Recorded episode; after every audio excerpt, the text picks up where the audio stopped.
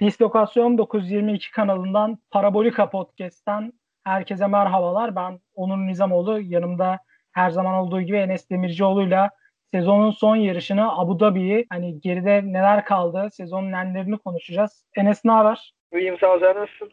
Teşekkür ederim. Ee, Merhaba yani, herkese. Yani bu aralar biraz e, diken üstündeyiz. Nenem ve dedem e, koronaya yakalandı. Hatay'dalar onlar. E, yani onları düşünüyoruz. Dua ediyoruz. Onları bekliyoruz. iyi haberlerini. Allah şifa versin. Geçmiş olsun kardeşim. Tekrar yayından önce de konuştuk da.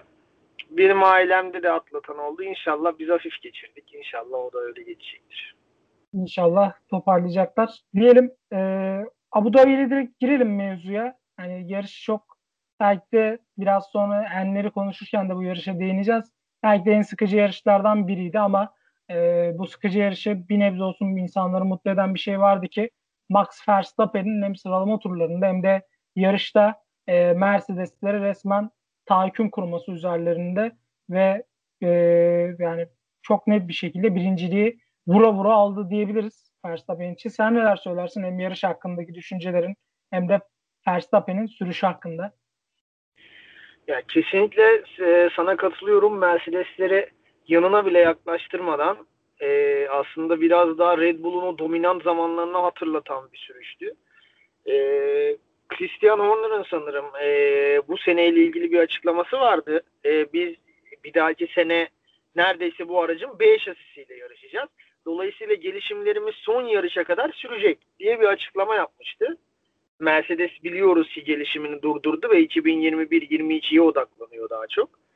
Sanırım Red Bull sene bitmeden e, Mercedes'in ensesine yapıştı. Ama tabii bu piste bağlı birazcık da. E, motor gücünün çok söz sahibi olmadığı bir pist Abu Dhabi. Daha çok aerodinami, daha çok e, pist üstünde bağımlı değişkenlerinin daha fazla olduğu, saf motor hızına dayansa eminim Mercedes yine daha ön plana çıkacaktı. Biraz pistin karakteristiğinin Red Bull'a uyması, biraz Verstappen'in kusursuz sürüşü Red Bull'a galibiyeti getirdi. E, Bottas ikinci oldu. Hamilton'ın ben Bottas'ı geçmesini bekliyordum. E, Hamilton da Bottas'a yaklaşamadı aslında. Yaklaşamadı mı, yaklaşmadı mı artık sezonu şampiyon bitirmenin verdiği bir rahatlama olabilir. Yani çünkü Hamilton'ın ana motivasyonu şu an yarış kazanmak. Yarış kazanıp bu Schumacher'le kırdığı Schumacher rekorunu daha fazla ileriye taşımak ki arkasından gelen rahat rahat kıramasın diyor o rekoru e, herhalde çok kasmadı diye düşünüyorum. Ya da açıklaması vardı. İşte Covid-19 atlattı o da. Henüz hala hazır hissi %100 sağlıklı hissetmiyorum gibi birbirlerinden bir açıklama yaptı. Dolayısıyla sezonun sıkıcı yarışlarından oldu ama bir fark vardı ki Verstappen evet yani Mercedeslerin bileğinin bükülebildiğini görebildik. Bu mutluluk vericiydi. Yani sezonun sıkıcı yarışlarında hep Hamilton'ın imzası var. Hamilton'ın baştan tepeyi alıp gitmesi de biten yarışlar var. Bu sefer aynı yarışın Verstappen yaptı. Verstappen yapınca da farklı geldi tabii. Kesinlikle yani bir de şöyle bir yarış yani bu yarışın şöyle bir önemi vardı. Ee, belki de bütün sonları içinde barındırıyordu. Yani Grosjean zaten e, o yarıştaki Bahreyn'deki kazadan sonra zaten veda etmiş oldu Haas'a. Ama Magnussen'in son yarışıydı bu yarış. Vettel'in Ferrari ile son yarışı. E, Perez'in Racing Point'te son yarışı. Ricardo'nun Renault ile son, Sainz'in McLaren ile son yarışı. McLaren'in Renault ismiyle e, motorla mı? E, Renault ile Yok, son motor, yarışı? motorla hayır. McLaren artık seneye McLaren Mercedes. Doğru, doğru biliyormuşum. E, Williams'ın da F1'deki son yarışı isim olarak diyorsun değil mi? Yani evet. Artık Williams ailesinin e, etkisi kalmadığı için ben Williams'ı aslında isim hakkını yaşatacağız diyorlar ama bunu bir kere daha konuşmuştuk. Alfa Romeo'da Sauber'in ismini yaşatacağız diyordu. Şu an esamesi yok. Williams'ın da öyle bir son olacağına inanıyorum. O yüzden Williams F1'deki son yarışı diye belirtmek istedim. Yani kesinlikle e, sonları içinde sonları barındıran bir yarıştı. O açıdan enteresan oldu. E, böyle koltuk değişimleri. E, Ricardo sanırım şey demiş. Renault'daki misyonumu tamamladığımı düşünüyorum. Zaten bu sezonki en büyük misyonlardan biri podyuma girebilmekti, podyuma çıkabilmekti. Çıktı. Ee, Ama hani Siri Abu Davul'a bir dövme muhabbeti vardı. O ne oldu bilmiyorum. Evet ee, onun detayı yok. Yani hiç yap, yaptırdılar mı yaptıracaklar mı? Hiç böyle bir magazinsel olay da yaşanmadı. Ben şeyi arıyordum. E, açıklamayı Mercedes tarafından e, bir mühendisin açıklamasıydı sanırım. E, motoru biraz kısmışlar. Koruma altına almak için yarışta. E, belki de Mercedes'in tek varlık gösterememesinin sebeplerinden biri buydu. Ama ben yine de e, Mercedes tam gücüyle de yarışsa Red Bull'un e, bu yarışta özellikle Verstappen'i sürüş olarak da hani ben çok yak, yanına yine yaklaştırmayacağını düşünüyorum. E, düşünüyordum. Çünkü yani baştan aşağı ben baktım şöyle bir tempo nasıl gidecek diye. E, herhalde dedim 2-3 saniye arası götürecek Verstappen. Yani çok fena bir şekilde farkı açtı. Yani yarışın tekrar kontrol etmek adına bakıyorum. 15 saniye neredeyse 16 hatta 15.9 saniye fark attı Bottas'a. E, hatta şöyle bir durum var. Belki de yarışı bir ya da iki tur daha devam etse belki de Albon Hamilton'ı geçip podyuma çıkacak son yarış. Yani böyle bir yarışa da böyle enteresan bir son da olabilirdi. E, Albon'un performansı hakkında kısa bir yorumunu alayım senin. Ben önce şunu söyleyeyim. Ben Mercedes'in motor kıstığına şimdi kim söyledi bilmiyorum ama inanmıyorum. Mercedes'in motor kıstığını düşünmüyorum. Şöyle mantıksız geliyor. Bir, e, bu motoru korumaya ihtiyaçları yok. Seneye aynı motorla yarışmayacaklar yani. İkincisi de yarış içinde Bottas'a sürekli Verstappen'i zorlaması, zorlaması, fırsatını bulursa geçebilmesi emrini kısık bir motorla vereceklerini düşünmüyorum açıkçası. Bana burada bir tezat gibi geldi.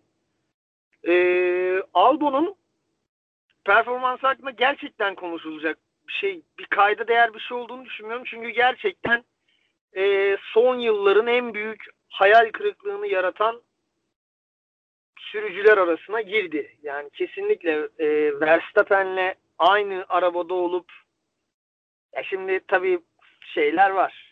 Komplo teorileri işte eski parçalar onun arabasız Verstappen'e daha çok yükleniyor takım vesaire vesaire. Ama zannetmiyorum yani bir taraf tutma gibi bir durum olsun. Şimdi Albon için söyleyeceğim tek şey yani koltuğunu Perez'e devredip hadi bana eyvallah deyip çekilmesi olur. Yani gerçekten biz bir rekabet izlemek istiyorsak Albon'un orada olmaması gerekiyor. Oralara geleceğiz. Ee, bu arada açıklamayı buldum. Mercedes'in baş yarış mühendisi Andrei Shovlin yapmış bu e, açıklamayı. Son dönemde MGUK ünitesiyle ilgili arızalar yaşamamızdan dolayı Abu Dhabi'de e, motorların gücünü kıstık demiş. Yani açıklamada bu. Net bir şekilde gücü kıstık diyorlar ama yani dediğin gibi tezatlık var biraz mevzunda. İlginç. Yani öyle bir durumda neden Hamilton'a Bottas'ı zorla dediler. Yok Bottas'a da Verstappen'i zorla dediler. Aynen öyle. Yani Ve zorlayamadılar. Yani. yani yani aradaki tempo farkını görmelerine rağmen bunu demeleri yani sanki Bottas piknikte mi sürüyordu? Hayır. Yani e, elinden geldiğince bir şeyler yapmaya çalışıyordu o da. Ya Mercedes şovu seviyor birazcık ya. Olabilir belki de o yüzden. Hamilton da yapıyor lastiklerim bitti deyip 20 tur fast stop yapıyor. Belki ne bileyim ya bu takım radyosundan biraz yanıltıcı olmayı da seviyorlar. Öyle bir etiketleri de var. Belki Bottas'la eğlenmiş olabilirler ya. Bottas'a Verstappen'i zorla elinden gelenin en iyisini yap deyip motoru kısık motorla yollamak. Bilmiyorum, bilmiyorum Bottas'la eğlenmiş olabilirler. Herkes evet. hak ettiği gibi. Yarıştan sonra bu konu üzerinde pilotlar arasında bir muhabbet döndü. Ee, Hamilton motorumuz hakkında ne duydun diye Verstappen'e sordu. Verstappen MGUK ünitesinde sorun olduğunu duydum dedi. Hamilton bizim mi diye cevap verdi. Verstappen de evet uzmanlarınız öyle söyledi deyince Hamilton da doğru olduğunu sanmıyorum dedi. Son olarak Verstappen de görünüşe göre takım size söylemek istemedi diyor. Vay. Yani böyle de bir muhabbet dönmüş mevzunun içinde. Ee, Bottas'ta ne? Verstappen'in, Verstappen'in bildiğini Hamilton'ın bilmemesi şey, en son Hamilton'ın duyması ilginç oldu. Yani Bottas da şey diyor bunun hakkında bir şey bilmiyorduk diyor. Hani iki pilot da bilmiyor. İki pilota da söylememişler mevzuyu. Şey. İlginç yani bana gerçekten. Ee, bu konuyu da geçtik. Biraz bu bugün dedik biraz kafamıza göre gidelim. Ee, son yayın biz de biraz salalım dedik. Akışa Doğaçlama. Doğaçlama gidelim istedik. Ee, yavaştan böyle konular aklımıza geldikçe devam ederiz. Ee, ama yavaştan bu şeyi söyledik ya sezonun enlerine geçelim istiyorum. Yavaştan şöyle. Sen, sence sezonun en iyi yarışı hangi yarış Deniz? Şimdi duygusal mı davranalım? Mantıksal mı? Kalbimizi mi dinleyelim, beynimizi mi? Ya, ya Türkiye diyeceğim. Ee, hani kalplik bir şey, duygusal bir şey olduğunu söylemiyorum. Bence açık ara en iyi yarış İstanbul yarışıydı her şeyle. Yani e, yarış öncesi kaosuyla, asfalt, zemin, hava şartları kaosuyla, yarış içindeki kaosuyla bence bence yani baştan aşağı İstanbul'du ya. Duygusal davranmak değil yani mantıksal olarak. Ya bir yandan işte Mugello beni zorluyor. Orada da çok inanılmaz artık şeyler olmuştu. Daha ne olabilir, daha ne olabilir gibi yarışta dedirtmişti bize. Ama Türkiye'de tabii Türkiye'nin de hakkını yememek lazım. Kafadan asfalt en büyük bilinmez oldu. Yani pilotlar hiç beklemediği bir şeyle karşılaştılar. Biz de öyle. Formula 1 de öyle. Doğru ben de Türkiye diyebilirim ama %51'e 49 diyebilirim bunu. Öyle diyorsun. Cello'yu öyle kolay kolay bir kalemde silip atamıyorum. Ya ben bir kalemde silip atmak değil. Mugello da evet yani kaoslar barındıran bir yarıştı içerisinde. Ee, Bottas'ın güvenlik aracının sonrası yarışı başlatamaması, çok kötü başlatması, bir rezalete yol açması vesaire ama hani her şeyle beraber en keyifli böyle en dolu dolu yarış bence İstanbul'da. Hani bir kere daha izleyecek olsam bu sezondan bir yarış muhtemelen İstanbul'u izlerim veya hiç hani desen ki hafızandan bir yarış silinecek tekrar izleyeceksin. İstanbul'u isterdim ben açık ara. Doğrudur. Tamam %51 ve oranla ben de Türkiye diyor. Sezonun peki hayal kırıklığı yarışı yani bu yarışı izleyeceğime daha böyle farklı şeyler yapıp daha verimli vakit, daha verimli iki saat geçirebilirdim dediğin yarış hangisi? Yani şu son şu an mevzu bahis yarışı yapacağıma yani bir iki saat YouTube'dan yemek yapmayı falan öğrenebilirdim yani. Kesinlikle daha faydalı olur. Abu Bu Dhabi. bir yarış. Tabii tabii Abu Dhabi için. Şu an bu videoya mevzu bahis konu olan yarıştan bahsediyorum. Gerçekten hiç gereksiz bir yarıştı. Tek farkı işte Hamilton'ın önde değil de Verstappen'in önde bitirmesiydi. Kişiler değişti ama hiç çok gereksiz. iki saate Formula 1'e zaman kaybı demek istemiyorum çünkü o kadar çok yaşadık ki tam ya of bu nasıl yarış dediğimiz an patlayan lastikleri, kaza yapanları, güvenlik araçları o kadar ani değişkenler oluyor ki o kadar da zaman kaybı diyemiyorsun. Hep bir ihtimal oluyor. Ama burada o gerçekleşmedi. İşte o da sıkıcı bir yarış olmasına yol açtı. Zaten böyle pistlere ben çok karşıyım Onur. Yani Abu Dhabi ne bileyim ya tamam Singapur'a oranla daha müsait ama biraz daha geniş, biraz daha hızlı pistlere ya bir Türkiye, bir Avusturya, bir Belçika, bir Monza'nın verdiği keyfi kesinlikle vermiyor. En ilginç, en beklenmedik şeyler olsa bile işin keyif kısmında bir şeyler kalıyor. Çünkü geçiş izlemek istiyorsun ya. Yok geçiş yapabileceğin iki tane yer var. Yani ben e, Abu Dhabi'de sorunun biraz hani pistte olduğunu düşünüyorum kesinlikle. Yani biraz belki e, orayı yapanlar, orayı tasarlayanlar belki biraz olsun üzerine düşünüp e, farklı bir şey yapabilirler, düzeltme falan yapabilirler diye düşünüyorum. Yapısı ne kadar uygun orası da tartışılır ama yani birkaç bir şeyi değiştirerek ne bileyim yani özellikle son sektör e, son sektörde biraz bir şeyler değiştirilebilir diye düşünüyorum. Komple pistini, pisti takvimden çıkarılabilmeli diye düşünüyorum.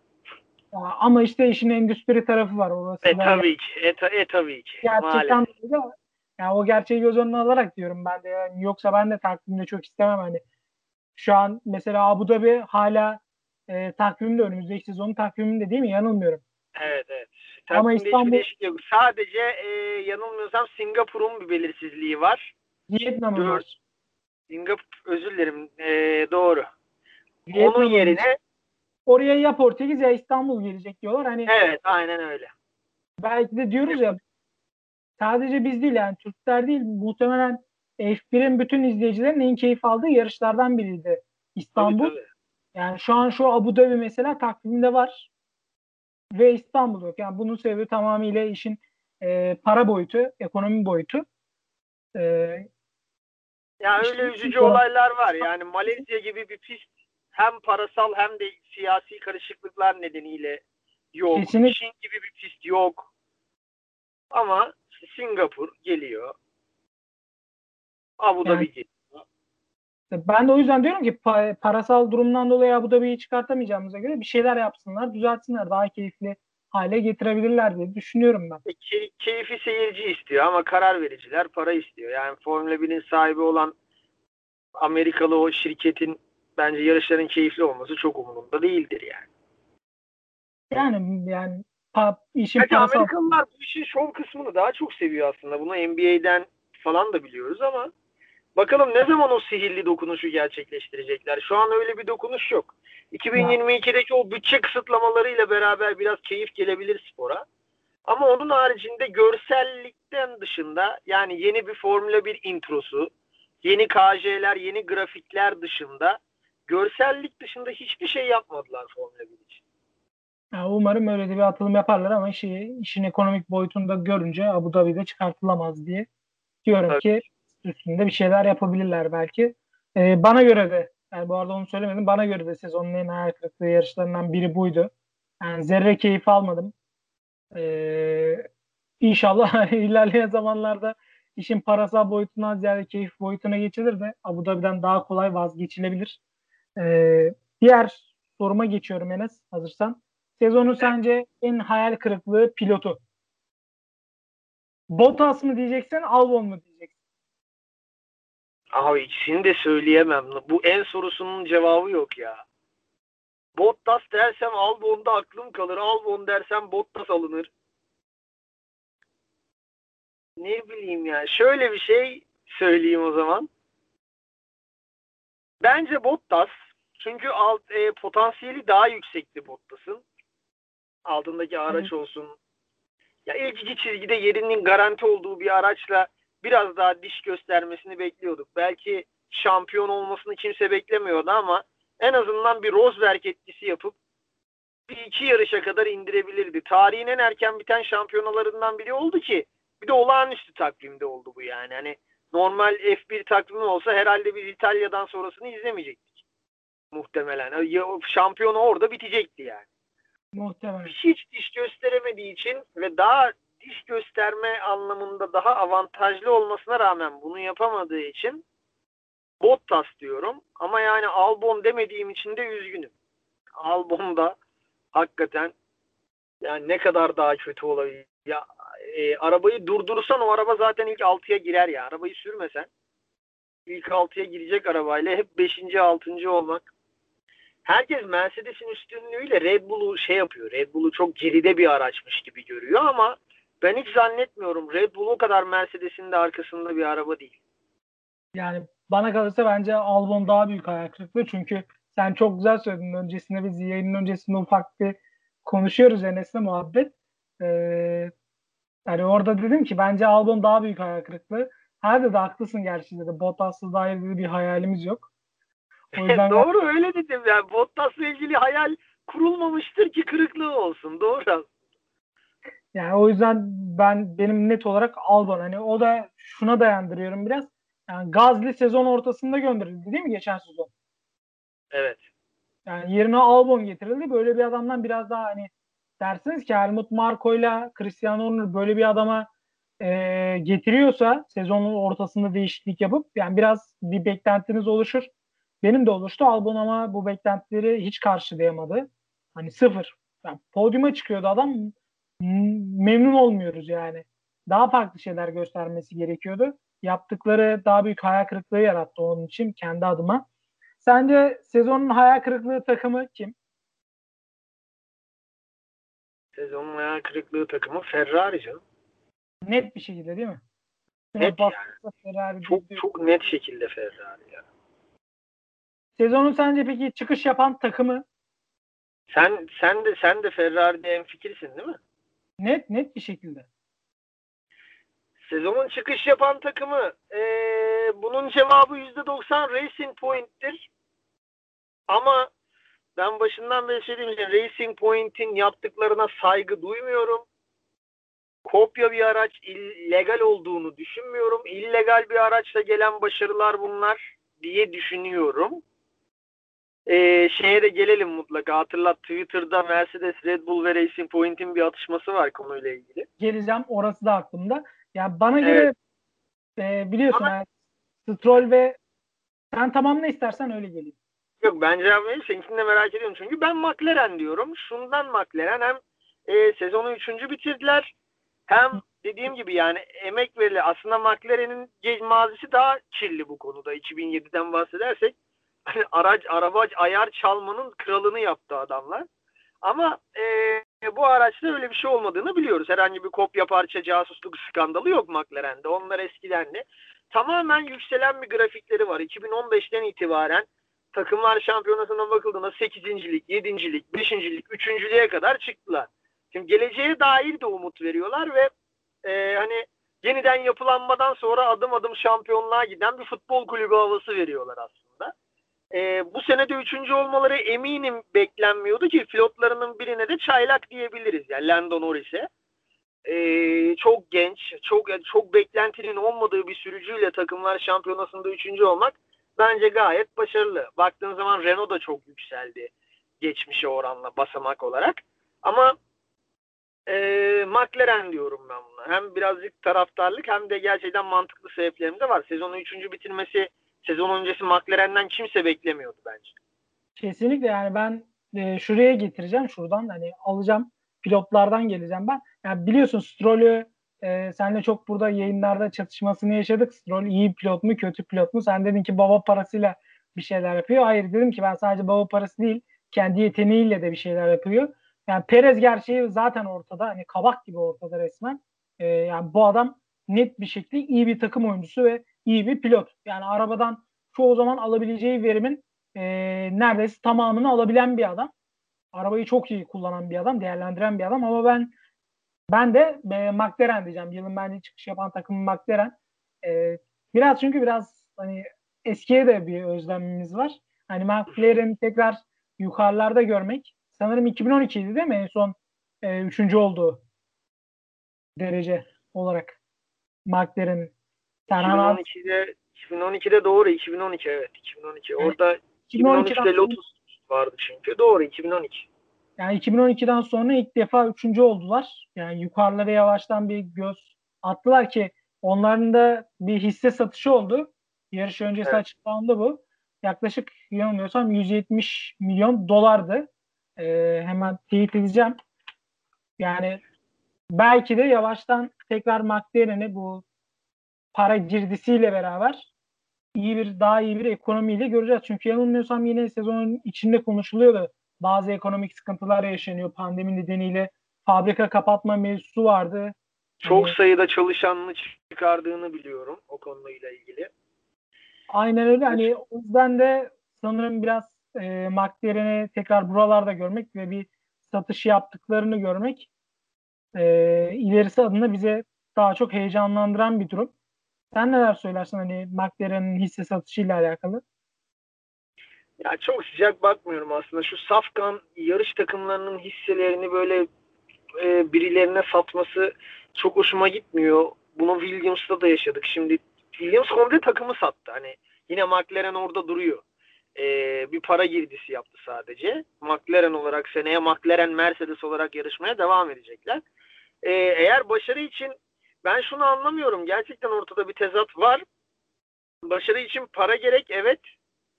Ama ee, yani benim bildiğim kadarıyla 2022'de bütçe kısıtlaması gelecek. Yani dünya paran olsa zaten 135 milyon dolar harcayabileceksin. Ya belki de bu parayı acaba sadece performansa dayalı olduğunu düşünmüyorum. Mutlaka reklam olsun. Belki binek otomobil yönünde McLaren'in atabileceği bir adım olabilir. Yarış takımını mı sattılar? Hisse olarak yoksa firmayı, markanın hisselerini mi sattılar ona çok hakim değilim. Ama yani bu takım sana 200 milyon dolar bile verse sen 135 dolar 135 milyon dolar harcayabileceksin. Ha belki şöyle bir şey vardı. McLaren gerçekten 135'e bile çıkamıyor şu an. O sayede 135 milyon dolar harcayabilecek takımların arasına girecek. Enes şöyle gireyim araya. Hani belki de bütçe kısıtlamasıyla dediğin gibi yani Karun kadar zengin olsan bütçe kısıtlamasıyla belli bir parayı geçemeyeceksin ama belki de işte o bütçe kısıtlamasına kadar biraz olsun hani arabayı geliştirmeye yönelik de bir şeyler yapabilirler. Bu arada e, ma- tamamen yani McLaren Racing'in %33'lük hissesi 185 milyon pound'a satılmış. Amerikan yarış takımının tamamen Formula 1 ile alakalı ve Indy'deki evet. sanırım Indy, evet, Indy'deki evet, araçları da kapsıyordur. Aynen öyle. F1 ve Indy e, MSP Sports Capital satın almış. E, 185 milyon pound karşılığı ve değeri yaklaşık F1 ve IndyCar departmanının değeri yaklaşık 560 milyon pound diyor Serhan abi. E, hani sanırım bu dediğim gibi yani bütçe kısıtlamasına kadar da e, arabayı biraz daha olsun belki de geliştirmeye fırsat tanıyacak bu e, satış. Yani, ben katılmıyorum çünkü 2021'e hiçbir takımın öyle büyük harcamalarla gideceğini düşünmüyorum. Çünkü zaten gelişime çok açık bir yıl değil ve 2022 aracına odaklanmak varken 2021 aracıyla vakit kaybedeceklerini düşünmüyorum. 2022'de çok güçlü bir McLaren gelebilir işte bu katkıyla. Bu bir tek onu etkileyebilir. Başka bir şey olacak. Belki dediğim gibi şudur. 2022'de McLaren bütçeye bakmıştır. Ya biz araç gelişimine ne kadar harcayabileceğiz? 85 milyon. Daha fazla paramız yok. Tamamen örnek veriyor. Hı hı. Bu işte satışıyla e, gelir arttırımına gidilip 2022'de Ferrari gibi, Mercedes gibi, Red Bull gibi onlar da 135 milyon dolar harcayabilecek takımlar arasına girmişler. Ya bütçe kısıtlaması şu. Herkes 135 milyon dolar kullanacak diye bir şey yok. 135 üst sınır. Parası olmayan yine 60 milyon dolar kullanabilecek. Yani paran varsa 135'e çık. Yoksa olduğu kadar diye bir sistem geliyor. Hani FIA herkese 135 milyon dolar dağıtıp hadi geliştirin demeyecek. O yüzden mantıklı %50 %50 mantıklı geliyor bana. Eğer McLaren o kadar güçsüzse çünkü finansal durumlarını bilmiyorum. Zorda olduklarını biliyorum ama yani 135 milyon dolar Ferrari'nin bir sponsorundan 150 milyon doların üstünde kazandığını düşünürsek McLaren koca McLaren takımının tek başına 135 milyon doları çıkaramaması çok acı bir durum yani. Kesinlikle. O kadar ee, da kötü değil mi? Şimdi Formula 1'i yeni izlemeye başlayan dinleyicileriniz varsa McLaren kim ki McLaren diyebilir? McLaren tarihin en iyi ikinci takımı Ferrari'den sonra. Ya, bu duruma düşmeleri hoş değil tabii. Umarım 2022'de çok güçlü geri dönerler. Çünkü ihtiyacımız var. Yani herkes kafada bir Mercedes, Ferrari, Red Bull, McLaren, Renault. Direkt 5 takım zaten direkt kapı gibi orada. Formula 1'de söz sahibi olmuş, şampiyonluk yaşamış 5 takım var şu an gridde. Aynen öyle. Ve bu finans finansal fırsatları da geniş olacakları için inşallah 2022 böyle Ferrari gibi boş adamlarla boş ümitlere kaptırmaz. Ee, peki son olarak sence sezon olayı gerçi pilotları konuştuk. Ee, en iyi pilotu konuşmadık sanırım. En iyi çıkış yapan pilotu konuşmadık. Hayal kırıklığını konuştuk biraz düzensiz gittik gibi. Özür dileriz dinleyicilerimizden. Sence en iyi çıkış yapan pilot hangisiydi? Kimdi? Çıkış yapan mı en iyi pilot mu? çıkış yapan dersen Gazli diyeceğim. En iyi sorayım o zaman ilk önce. En iyi Verstappen. Kesinlikle sezonun en iyi sürücüsü bence Verstappen. Hamilton değil. Ha, Hamilton da rezil olmadı sezonda ayrı mesele ama bir oy hakkım varsa ben bunu Verstappen'den yana kullanacağım. Bunun nedeni şu sezon boyunca ya yarışlara zevk katsın diye dua ettiğimiz tek adam. Verstappen. Verstappen yarış dışı kalınca ya yarışa kimse heyecan katamayacak diye üzüldüğümüz adam Verstappen. Yani elindeki evet. imkanlarla e, tamam başta da dediğim gibi tezata düşmek istemem. Red Bull Mercedes'in çok gerisinde bir araba değil. Ama kendinden araca bir şey kattıkları kattığı çok belli yer yer Hamilton'ı da zorladığı yarışlar oldu. Ki bu her baba yiğidin harcı değil. İşte aynı arabayla Bottas bile yapamıyor bunu. Ee, bu sene çok yarış dışı kaldı ve ilginçtir. Ben hiç hatırlamıyorum ki hiçbirinde en az 5-6 kere yarış dışı kaldı sanırım ve hiçbirinde kendi hatası yok. Tamamen Beş... çevrede olan diğer pilotların hatasıyla yarış dışı kalıp sezonu da çok az bir puan farkıyla üçüncü bitirdi. Kesinlikle Bottas'ın üstünde bitirmeyi hak ediyordu. Ee, birazcık şey karma denen o durum var ya bu Verstappen'in gençlik yıllarında Verstappen çok can yaktı. Özellikle bunu yani bizi dinliyorlarsa Raikkonen ve Vettel Bunu söyleyebilirler yani. Verstappen mıknatıs gibi gidip gelip bunlara çarpıyordu. Çok hata yapıyordu Verstappen. Bireysel inanılmaz hatalarla yarış dışı bıraktıkları oldu. Kendi kaldığı oldu. Ama dedim ya üzerinden 3-4 sene geçti. Olgunlaşmak, tecrübe Hamilton'ı da böyle hatırlıyoruz. Bu sene bence Hamilton'dan bile takımla birleştirerek konuşursak bunu Hamilton, Mercedes ve Red Bull Verstappen uyumu olarak da konuşursak bence sezonun en hatasız, en komple sürüşünü Verstappen yaptı. Bu da 5 yarış. Yani 5 yarış, yarış dışı kalmış. 5 kere yarış dışı kalmış değil mi? Ve hatırlamıyorum birinde bile kendi ya Verstappen oraya da girilir mi? O da yapılır mı diye söyleyeceğimiz hatırladığım bir yarış yok benim açıkçası. Yani ona rağmen e, Bottas'tan çok da ufak bir puan farkı. 9 puan. Aynen öyle. Üçüncü oldu. Yani tabii ki Verstappen'i de e, beğeniyorum, seviyorum ama bence yılın pilotu e, Sergio Perez'di diyeceğim ben. Olabilir canım. Yani ben Perez'in e, hani dediğim gibi çok iyi bir takım oyuncusu olduğunu ve e, arabadan her zaman elinden geldiğince daha çok verim aldığını düşünüyorum. Sezonun çıkış yapan pilotu Gazli dedim. Biraz açarsan. Ben, ben Gazli dedim. Biraz açar Gazli'nin hikayesi, Gazli'nin hikayesi film bile olabilir. Bence izlenir de. Red Bull'dan rezil edilerek kovuldu sezon ortasında ve yerine Albon tercih edildi. E, mental olarak da buradan geri dönmek hiç kolay değil. Çünkü Formula 1'de imajı da yerle bir oldu. Kovulan pilot oldu. Öyle geri döndü. Toro Rosso'ydu o zaman tabii döndüğünde. Ve o Toro Rosso'yla hatırlamıyorsam Brezilya'da Hamilton'a ciddi sorunlar çıkardı. Podyuma çıktı. Takımdan gönderildikten sonra. Bu sene de Alfa Tauri ile yarış kazandı. Tamam sürprizlere dayalı bir yarış kazanmış olabilir. Ama gerçekten baktığınız zaman puan sıralamasında da öyle. Yarış içindeki performans da öyle. Yani kendinden beklenenin hep üstündeydi. Hep bir şeyler kattı. Çiyata oranlayarak da bunu anlayabiliriz. Yarışa zevk veren adamlar içinde oldu açıkçası. O yüzden Gazli yani, diyorum ama Gazli dememin sebebi şu ki gerçekten çok zor bir yerden döndü. Ve herkes şu an en fikirdir ki kovulduğu o Albon'un kovulduğu koltuğunu Gazli ondan daha çok hak ediyor. Bütün dünya Formula herhalde en fikirdir. Buradan kovulmuş bir pilot yerin dibine sokularak hatta Helmut Marko ciddi rezil ederek gönderdi o çocuğu. Alt takıma, junior takıma gidip bu kadar güçlü geri dönmek herkesin yapabileceği bir şey değil. O yüzden ciddi de saygıyı hak ediyor Gazli. Kesinlikle öyle çok büyük saygıyı hak ediyor Gazli ama bence e, yılın çıkış yapan pilotu George Russell'dı. E, hani net bir şekilde Russell'dı bence. Sen ne diyorsun yine bilemem. Ee, Yo, olabilir ya. Senin az önce Perez dediğine de itiraz edecek bir konu yok. Russell'a da itiraz edecek bir konu. Yani isabetli tercihler benim açımdan. Yani George Russell bence Williams'tan hani sen biraz önce dedin ya Gazli'ye Kvyat'a oranla bakınca Gazli'nin e, ne kadar iyi bir çıkış yaptığını görebiliyoruz. Ben de Latifi'ye bakıyorum. Hani kör oluyorum. Russell'dan sonra Latifi'ye bakınca ama bence George e, pardon yani Russell'a gelince mevzu net bir şekilde e, yukarıları hak ettiğini, daha iyi bir arabayı hak ettiğini ve potansiyelini gerçekten yansıttığını düşünüyorum. Çok böyle soru işaretlerini kaldırdı resmen Bahreyn'deki o yarış.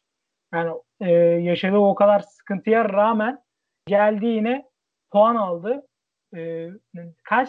3 müydü? Latifi'ye Latifi'ye bakmana gerek yok. Bottas'a bak. Yani 3 3 pit yaptı değil mi? Yanılmıyorum. Evet. Bir, bir artı bir de lastik patlatmayla beraber. Yani e, yerlerden geldi ve üçüncü e, özür dilerim e, dokuzuncu oldu ve puan aldı. Russell. 8 Belki mi, 9, 8 mi 9 mu? 8 hatırladım ben ama. E, şu an Motorsport puan aldı Türkiye'den yani. bakıyorum. Motorsport Türkiye'den bakıyorum 9 diyor. 9 diye hatırlıyorum ben de çünkü. Korkmuştum puan alamayacak mı bu sefer diye. E, tek zaten 3 puan var. Onu da Uğur'dan al, alabildi.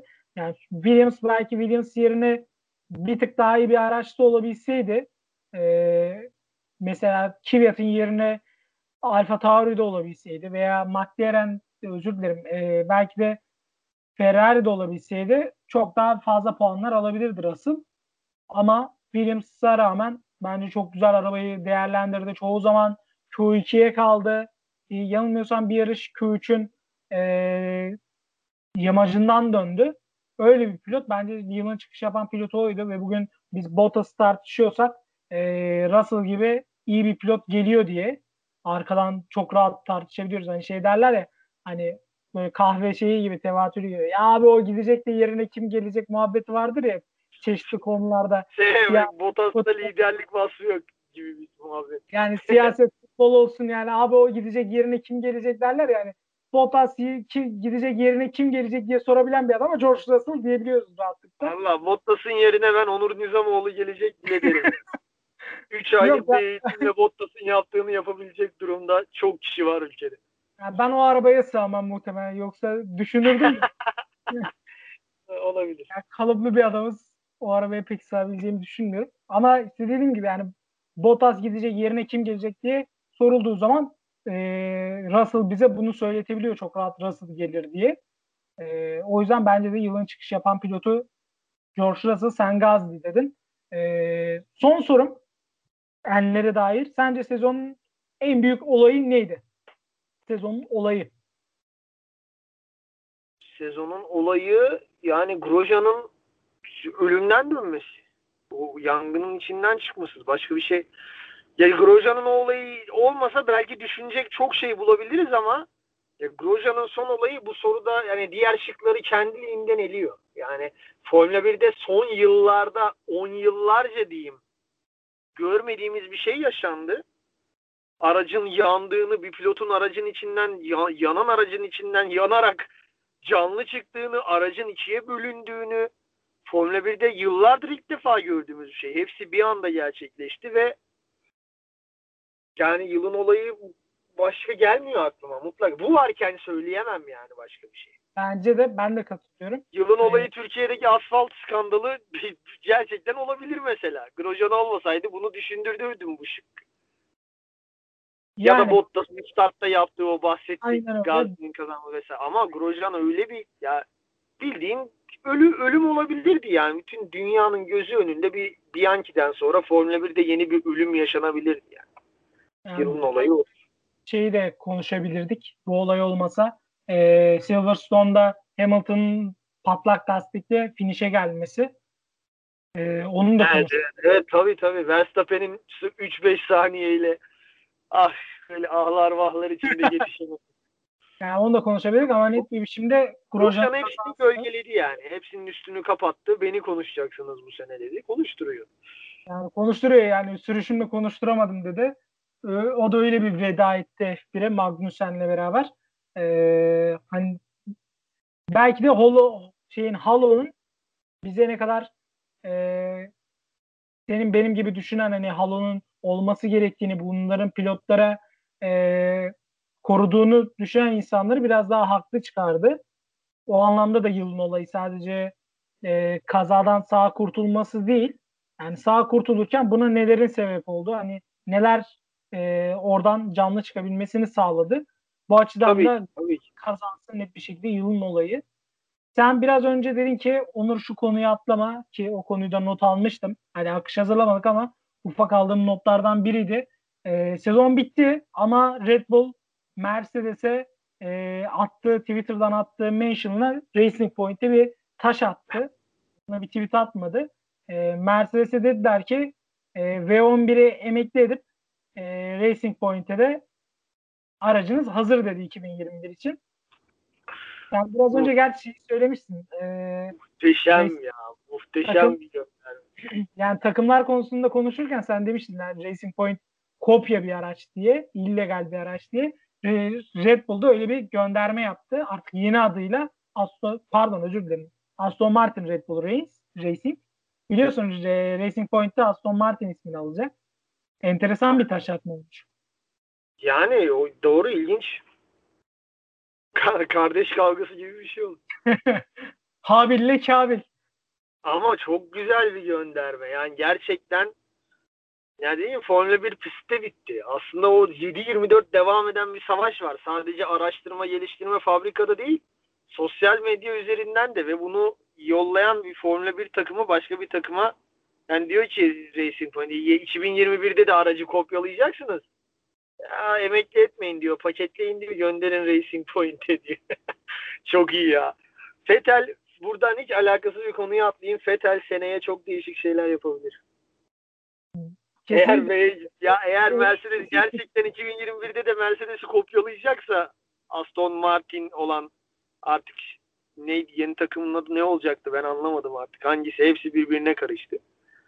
Sor O söyle. takım mevzu bahis takım yani Vettel'in geçeceği pembe değil de seneye yeşil Aston Martin olması beklenen takım yine Mercedes V11'i Mercedes'in bu seneki aracını kopyalayacaksa Vettel podyuma çıkabilir.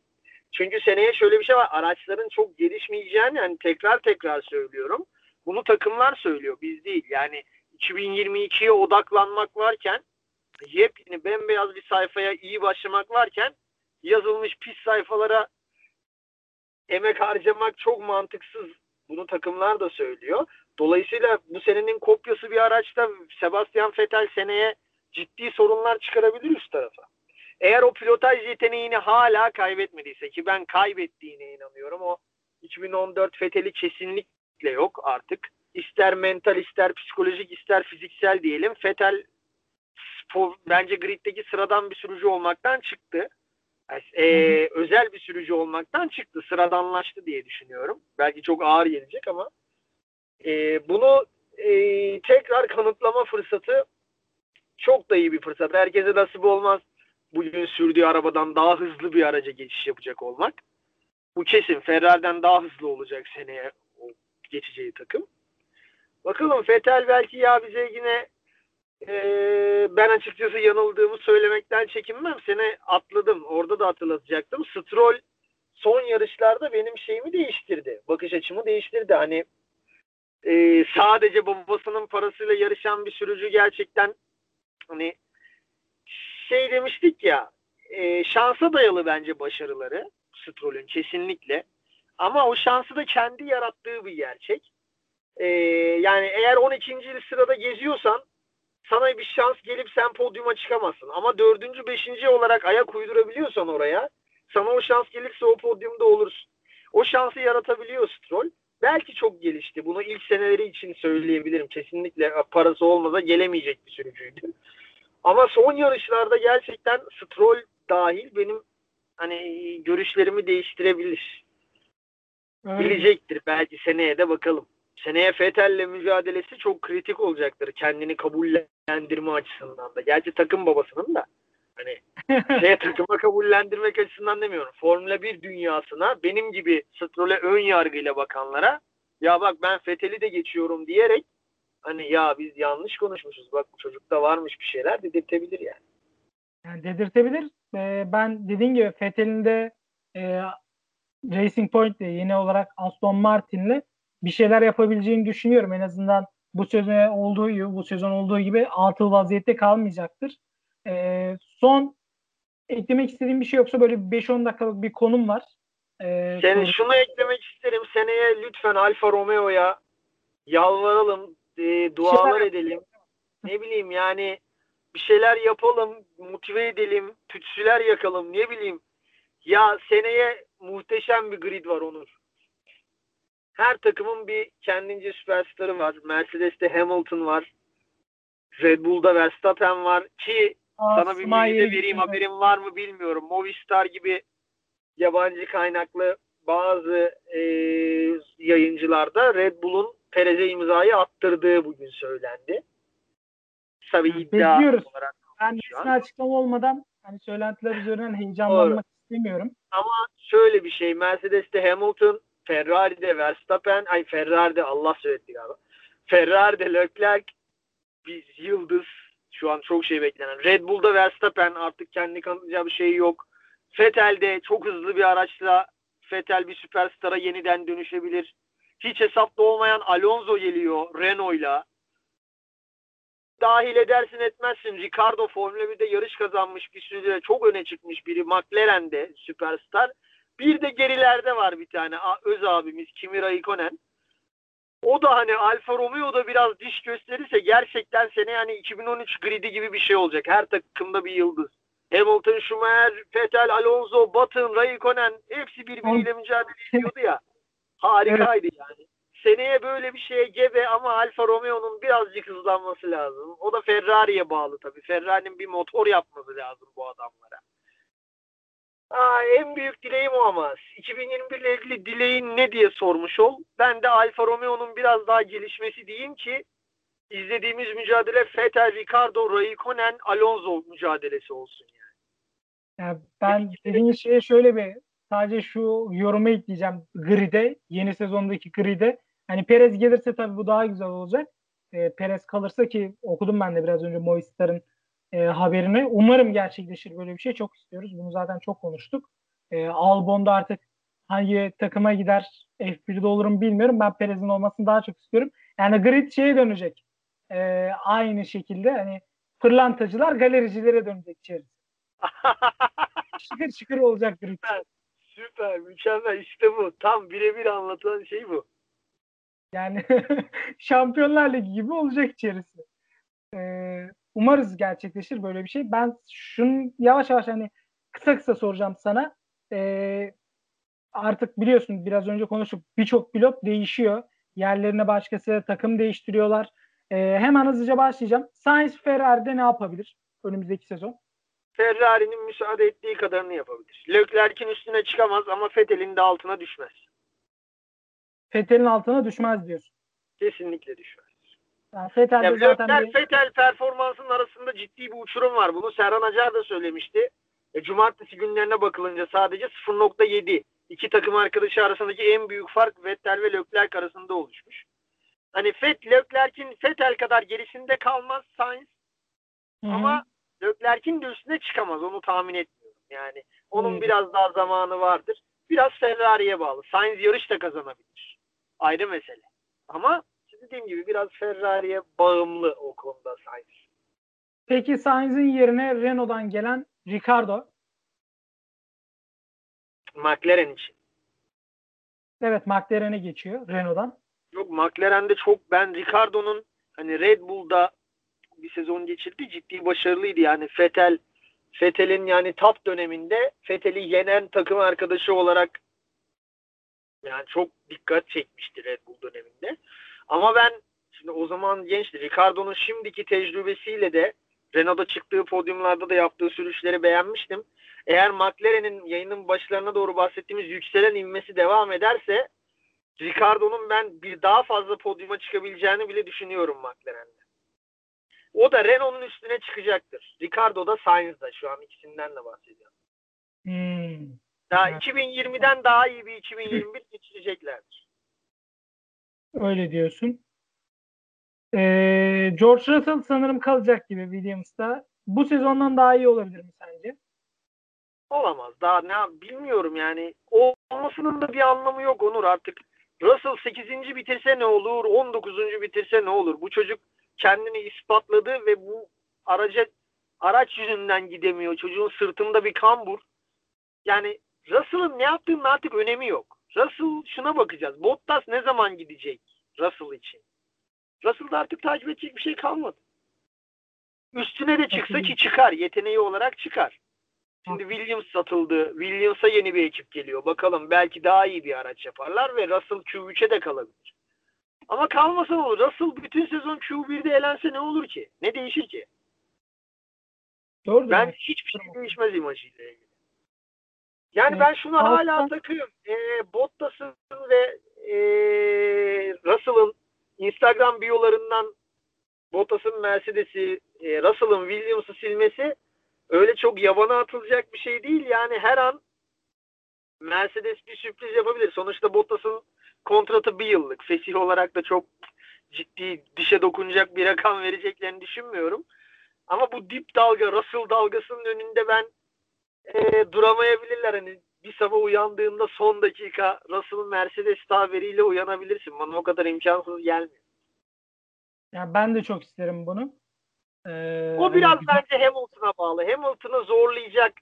Hamilton'ın gönlünü hoş tutmak istiyorlarsa Bottas'la devam ederler açıkçası. Çünkü Hamilton'ın önündeki alacağı bir şampiyonluk artık tarihe geçmesi demek. Şu an Schumacher'le eşitledi. Seneye Hamilton yine Bottas'ın desteğiyle rahat rahat etliye sütlüye bulaşmadan şampiyon yapmayı düşünebilir Mercedes. O yüzden getirmezse getirmez. Yoksa Bottas'ın artık savunulacak, takımda tutulacak bir şeyi yok. Yani ha, haksız da değilsin. Umarım hani Russell'ı da orada görürüz. Perez biraz olacak gibi yani. Perez'in e, Albon yerine Red Bull olduğu daha çok duruyor Russell'ın Bottas'ın yerine e, Mercedes'e gitmesinden. Yani umarız olur. Haaslar sence ne yapar? Schumacher ve Mazepin. Yani ya biraz çok, hani... çok çok bilinmez. En bilinmez soru. Ee, Schumacher'e sadece ya gönül gözümle söyleyeceğim. İnşallah Q3 mücadelesi verebilir ama Mazepin'le ilgili hiçbir fikrim yok. Zaten biliyorsun 1-0 ön yargılı başlıyorum kendisine. Ee, yine baba, baba, babadan paralı gelen bir sürücü. Ya Ama yani... F2'de dereceleri de iyi sanırım. Hani öyle yabana atılacak bir sürücü evet, değilmiş. Sezonun 3. pilotuydu F2'de. Tabii yani bakacağız. Onları gözlemlemek lazım. Schumacher'le ilgili sadece iyi dileklerimi iletebilirim. Öyle çok abisi olacak pistte. Düşünsene Hamilton, Vettel, Raikkonen, Alonso, Schumacher'le hep yarışmış adamlar olacak. Çok sevilecektir ya. Herkesin ortak bir tane kardeşi oldu gridde şimdi. Yani kesinlikle öyle. Umarız Schumacher'da renk katar diyelim. Ya ee, ben pist üstünde bile bazı iltimaslar bekliyorum. Hoş değil ama. O kadar diyorsun. Bilmiyorum ya. Schumacher soyadı çok ağır bir soyad ve ya Raikkonen mesela zaten çok zorluk çıkaran bir adam değil kendisini geçene de Schumacher'e bakışları olan bir fotoğraf var. Çok baktıkça içim gidiyor. Böyle şeyine bakar gibi bakıyor. Çocuğuna bakar gibi bakıyor Raikkonen Mick Schumacher'e. Bilmiyorum pist üstünde iltimas gösteren olur mu? Schumacher diye daha çekingen. Çünkü arkasında ciddi bir destek olacak. Şuna şöyle bak pilotlar açısından değil. Yani bir pilot Schumacher'e atak yaparken kendi hatasıyla Schumacher'i yarış dışı bırakmaktan daha çok korkabilir Mazepin'e oranla. Çünkü bu dünyada daha çok ses getirecek bir şey. Hani Mazepin'i Onur Nizamoğlu Mazepin'i yarış dışı bıraktı. Bunun bir geçerliliği yok. Olur. Ama Onur Nizamoğlu bariz hatayla gitti Schumacher'i yarış dışı bıraktı dediğin zaman senin direkt dünyada eksilerin başlar yani. Dünya üzerinde. Schumacher'i yarış dışı bıraktı. Büyük yani normal bir sürücüye yaptığın hata iki hafta hatırlanırsa Schumacher'e karşı yapacağın bir hata bir sene hatırlanır. Bu kesin yani. O yüzden pist üstünde. Yoksa şey değil yani o işin şakasıydı. Aa Schumacher geliyor kenara çekileyim yol vereyim öyle bir şey olmaz. Ama Schumacher'e atak yaparken iki kere düşünebilir sürücüler. Öyle ilginç bir tablo çıkabilir orada. Ya da tam tersi. Schumacher olduğu için ekstra motivasyonla da saldıran genç sürücüler olabilir. Yani olabilir. Çünkü mesela ben Carlos Sainz'ın hayatıyla ilgili bir kesit izlemiştim. Gerçekten Carlos Sainz'a alt serilerde de sırf babası Carlos Sainz diye ekstra motivasyonla, ekstra düşmanlık besleyerek, düşmanlık demeyeyim de ekstra rekabet hırsı besleyerek yarışanlar olmuş. Hani kendini gösterme, Carlos Sainz'ın oğlunu geçtim falan filan diye değişik bir ego olabilir sürücülerde. O da olabilir. Ama ben daha çok biraz daha iltimaslı yaklaşacaklarını düşünüyorum Schumacher'e. Ya Mazepin'e viraj içinden dalan Schumacher'e dalmayacaktır muhtemelen. Diyorsun. Leclerc mesela. Peki. Çok seviyor bu aralar içeri dalmaları. Peki son eklemek istediğin bir şey var mı? Yavaştan Yok hayır bu kadar. Bu kadar. Ee, umarız önümüzdeki sezon yani bir yaklaşık 14 hafta e, olamayacağız. Son bu sezonki son yayınımızda Parabolika e, podcast olarak Enes e, sezon boyunca bana eşlik ettiğin için teşekkür ediyorum. Umarım e, 14 hafta sonra da e, sağlıklı hayatta olarak yayınlarımıza devam ederiz. Belki olursa bir ihtimal YouTube'dan devam edebiliriz. Evet, Öyle çok, daha çok olabilir. bir şey. Artık şu bela başımızdan gitse de yapsak diye dört gözle beklediğimiz. Ee, yani şey ama yani 14 hafta demeyelim de belki bir hafta kala bir ön bir programda yapabiliriz. Sürücüler belli olduğu zaman, takvim belli olduğu zaman, beklentiler belli olduğu Doğru. zaman yayın yapabiliriz. Yani 13 hafta diyelim o zaman. Yaklaşık bir 13 hafta, 12-13 hafta olmayacağız. Ee, bu sezon boyunca bizi dinleyen e, herkese teşekkür ederiz. E, ağzına sağlık Enes tekrardan. Teşekkür ediyorum. Ben de teşekkür ediyorum sana tüm dinleyenlere de sezon boyunca bize sabrettikleri için, bize zaman ayırdıkları için teşekkür ederim. Ben de teşekkür ediyorum tekrardan herkese. Parabolika Podcast'ın bu haftaki, bu sezonki son yayınıydı.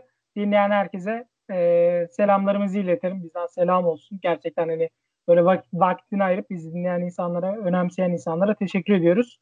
E, Salih Buyu'ya da selamlarımı iletiyorum. Aynen. Biricik Karam'la saygılarımı iletiyorum, sevgilerimi iletiyorum. çünkü. Yazıyor bana her e, yayın sonrası. Şurayı niye konuşmadınız diye bazen eleştiriyor.